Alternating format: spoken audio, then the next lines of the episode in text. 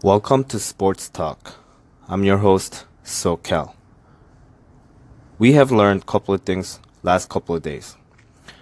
And NFL is fun because we learn new things every week. It goes week by week. You become M- MVP candidate to a trash within a matter of week. You go from a contender to a non-contender. You come from a bottom to the top within a matter of week it changes so much. It's so fast and everything's so dramatic. It's fun. That's why NFL is the most popular sports in America. With that being said, there are a couple of things that I learned this week, and everybody should learn this. So let me give it to you. Okay? First and foremost, if you're trying to win a championship or if you're trying to win a ring, if you're trying to be a serious contender in this league, coaching effing matters. That's the rule. That that's that's the bottom line. Coaching matters. And I'll tell you why it matters. I'll give you one example. First example. Look at the game for the Patriots and Steelers. Okay, you come all the way to 10 yard. Great job, Juju. Throw pass to James. It's overturned. I'm sorry, you cannot argue with the referee at that time. So you're regrouping and recouping and trying to get the touchdown or field goal, right? At this point of the game, your players are supposed to feel that you should reserve the field goal and tie the game and go to overtime. You're at home, it's raining, your fans are behind you. Why not reserve the field goal and try some dumb fake spike stuff that your team is not even ready to do. Half the guys didn't even know what the heck was going on. Tomlin supposedly he thinks everybody's you know on the same page. No, they're not. Why throw the ball at that point to risk your win? There is about four or five Patriots sitting in the end zone. You have one dude flying over. You're gonna get through that tough window, tight, tough, tough window. I know Big Ben is good. But come on, you have Bell. Try to run it in. You know, try to reserve the field goal because you're losing by three and you're all the way up in their 10 yard line. That should be automatically given. And you know why it's not given? Because horrible coaching. Because coach decides to play a trickery on Bill Belichick's team, and that never goes well for anybody. They want to win so bad. He wants to win so bad that they want to end it right here when you could go to overtime and try it again. You're at home, like I said, it's your fans are behind you. You might get the coin, you might get the ball, you know, and you went down the whole field in two plays. You you got the James to catch that almost touchdown in two plays. You don't think you can do it again in overtime? I mean, maybe not in two plays, but you have plenty of time to figure that out reserve the field goal, but why go for such a risky move that your team's not even trained for that you lose this crazy pivotal game and you basically give up your home field advantage? And good luck when you go Foxborough when you're trying to go to the Super Bowl because I don't think they're winning because in heat of moment coach is the one who's supposed to let players know that we got this and everybody calm down don't panic. I know we got our TD overturned, but just just relax. We'll go over the film later. Just do the right thing and do what's necessary for you to win. Don't risk your win by going some crazy fake play. That's ridiculous. Coach is not training the players the right way, and he should not use the fake spike play if everybody's not on the same page and look at what the deep you know defense is doing too.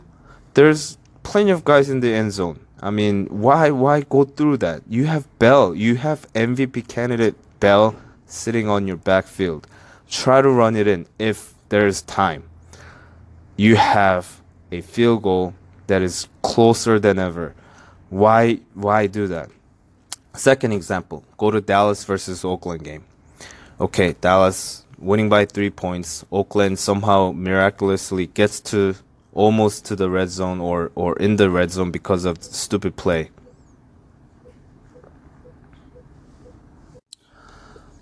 So, Oakland gets to the red zone because Dallas defense decides to slam the dude on the ground before ball even, you know, is near the vicinity of the, the receiver. Dumb play, obviously.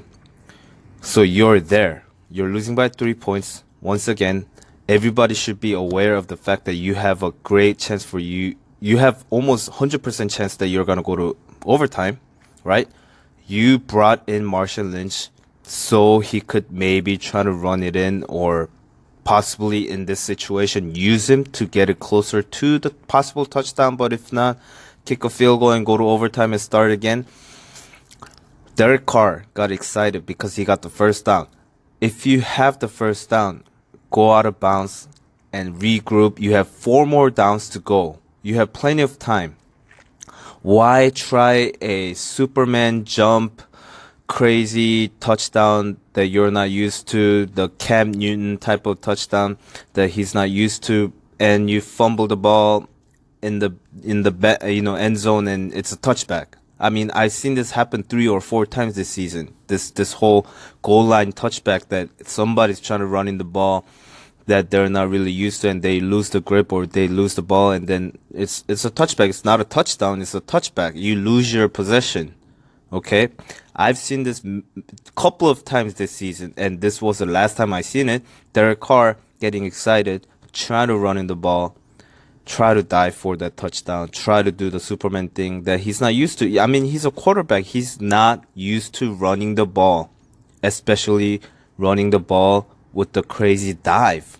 You know, you can you can mimic what people do and you, you, i know it's the heat of the moment he's excited he thinks he got the touchdown he thinks he's close or very close that's why you're not a running back and you know what jack del rio should you know let these players know that okay we got the overtime we got the field goal don't try to do something crazy or don't try to do too much out of your out of your position and just trying to do the right thing. If not, worst case scenario, you go to overtime, right? Why are these coaches blowing games like crazy? Why are these players not trained for these moments where you're under one minute, two minutes, and if such and such and happens, you should probably do the things that you're well accustomed to, right? Unless you're not accustomed to being trained that, you have Monday through Saturday to prepare for the game, right? You have, you could go over so many scenarios.